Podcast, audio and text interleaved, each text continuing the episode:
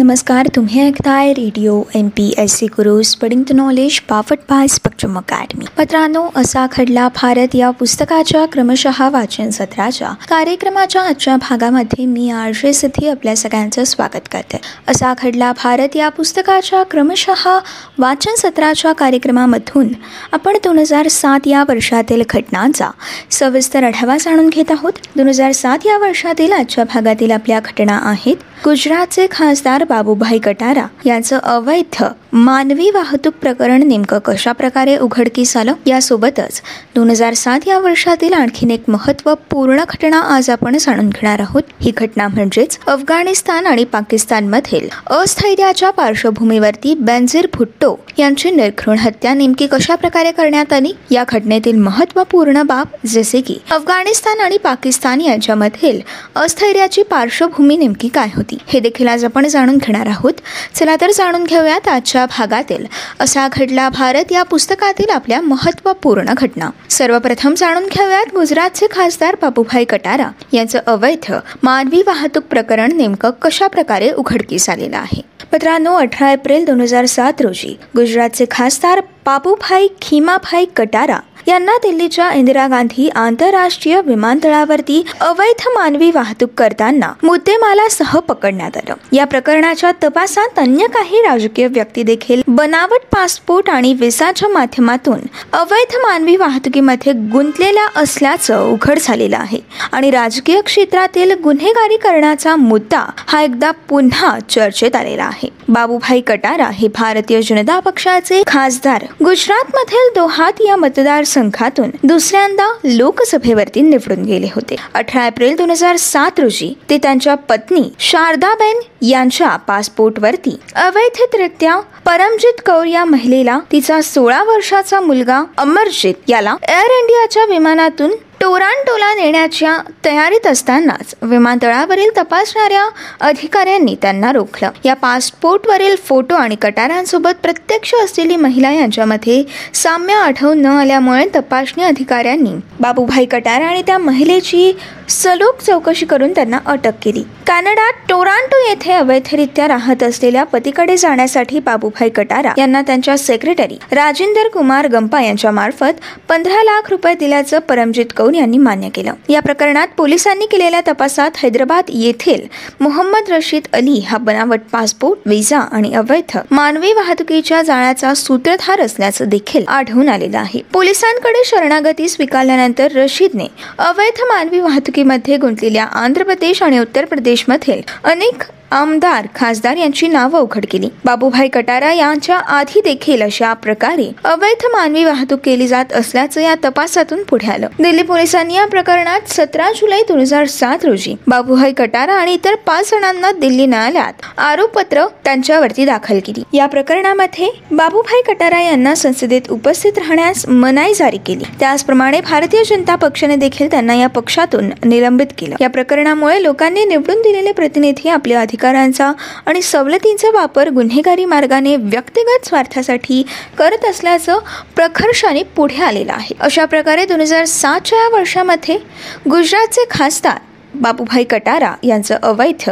मानवी वाहतूक प्रकरण उघडकीस झालं. यानंतर आता आपण जाणून घेऊया दोन हजार सात या वर्षातील आजच्या भागातील आपली पुढील महत्त्वपूर्ण घटना. ही घटना म्हणजे अफगाणिस्तान आणि पाकिस्तानमधील अस्थैर्याच्या पार्श्वभूमीवरती बंजर भुट्टो यांची निर्घृण हत्या कशा प्रकारे झाली? यासोबतच अफगाणिस्तान आणि पाकिस्तानातील अस्थैर्याची पार्श्वभूमी नेमकी काय होती? पत्रांनो दोन हजार सात या वर्षामध्ये पाकिस्तानमध्ये कमालीचं अस्थैर्य हे निर्माण झालेलं होतं. आणि लष्करशाहीकडून पुनश्च लोकशाहीकडे असं संक्रमण घडून येण्याची प्रक्रिया ही या दोन हजार सातच्या वर्षामध्ये सुरू झाली होती. या पार्श्वभूमीवरती एकोणीसशे नव्याण्णव या वर्षापासून इंग्लंडमध्ये आश्रयास गेलेल्या पाकिस्तानच्या भूतपूर्व पंतप्रधान व पाकिस्तान पीपल्स पार्टीच्या अर्थात पी पी पीच्या नेत्या बेनझीर भुट्टो दोन हजार सात या वर्षातील ऑक्टोबर महिन्यामध्ये पाकिस्तानात परतून आल्या होत्या.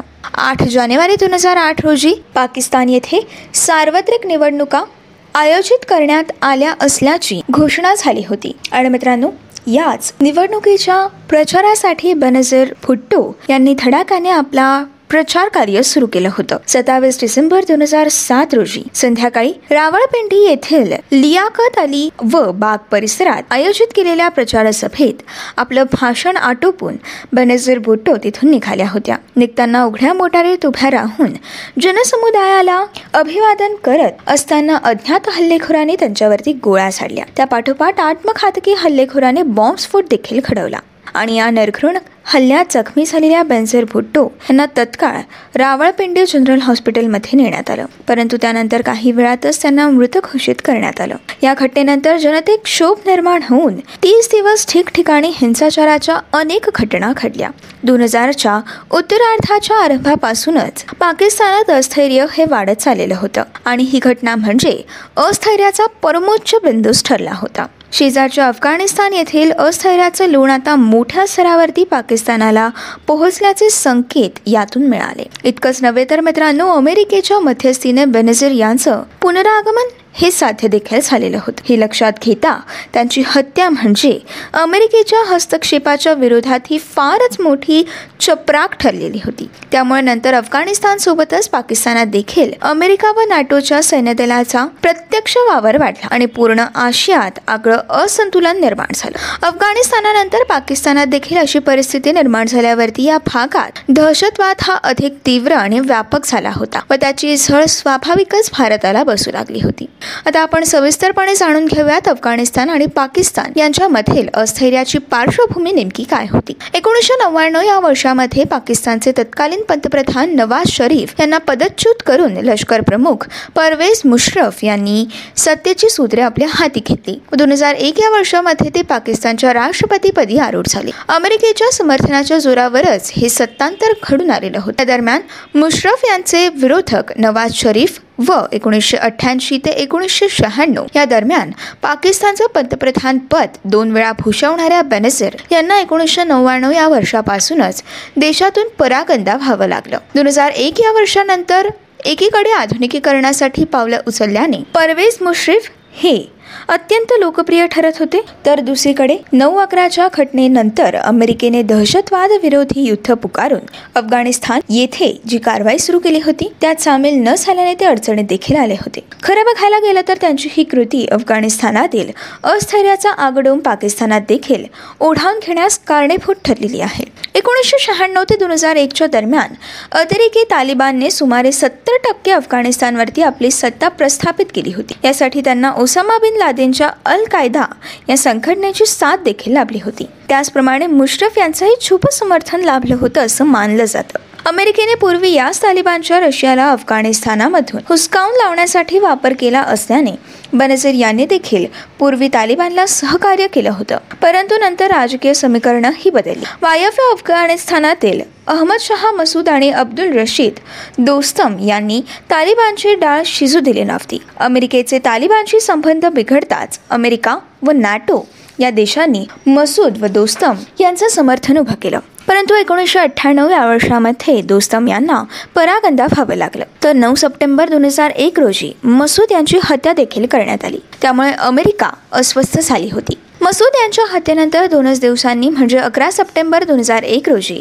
अमेरिकेच्या वर्ल्ड ट्रेड सेंटरवरती खळबळजनक हल्ला देखील झाला. हा हल्ला अल कायदानेच केला असल्याचा आरोप करून दोन हजार एक या वर्षातील ऑक्टोबर महिन्यामध्ये अमेरिकेने अफगाणिस्तानवरती तुफानी बॉम्ब हल्ले देखील केले.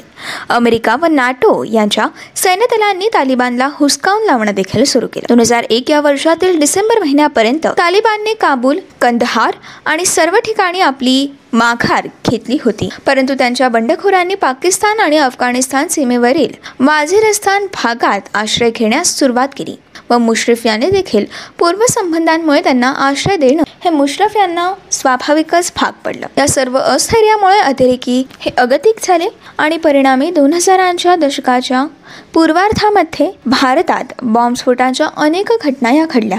आता आपण जाणून घेऊयात अस्थैर्य आणि बेनझीर यांची हत्या नेमकी कशा प्रकारे झाली?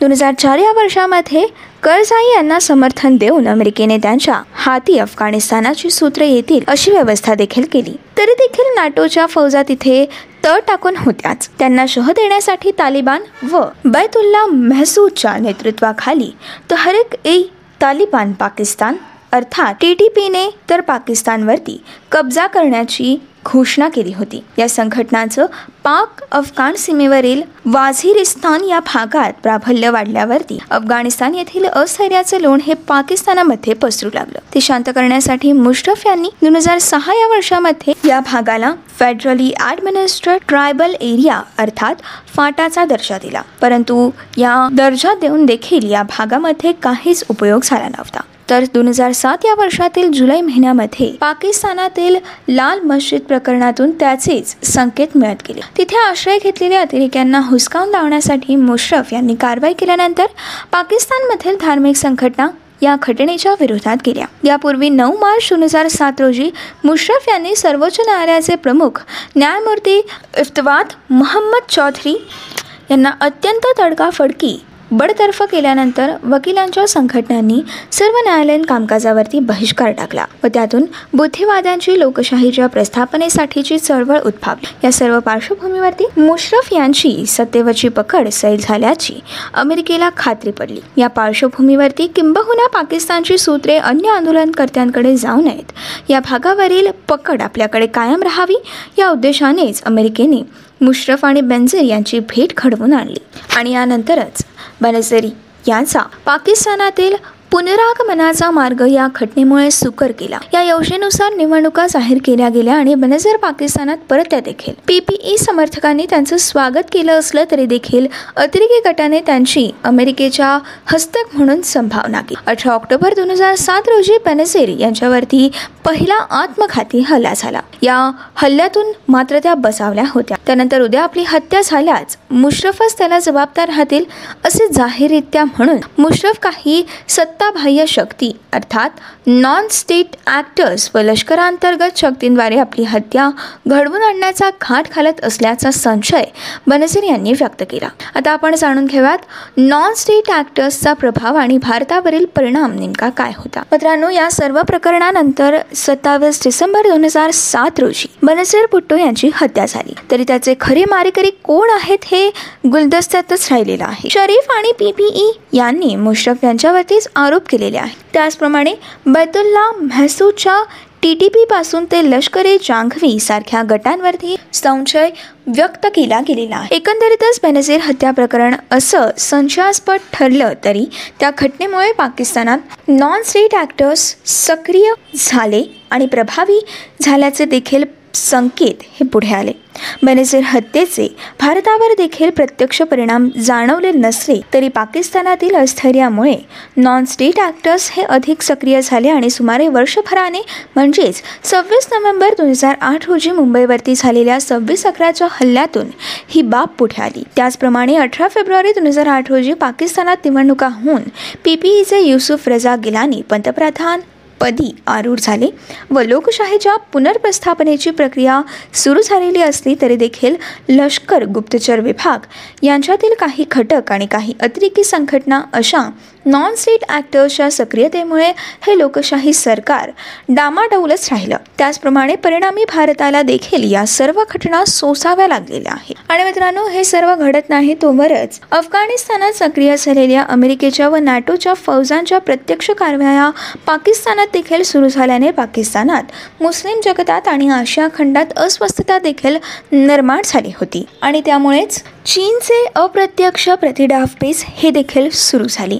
आणि यासोबतच काश्मीरमधील बंडखोरी देखील तीव्र झाली. एकंदरीतच बेनझीर यांच्या हत्येपूर्वीच्या व त्याप्रमाणेच नंतरच्या ओबामा यांच्या आफ पाक धोरणासह अस्थैर्याशी निगडीत घडामोडींची सळ केवळ भारतालाच नव्हे तर अग्नेय आशियातील अनेक देशांना जाणवला. अशा प्रकारे दोन हजार सातच्या या वर्षामध्ये अफगाणिस्तान आणि पाकिस्तानामधील अस्थैर्याच्या पार्श्वभूमीवरती बनसर भुट्टो यांची निर्घृण हत्या झालेली आहे.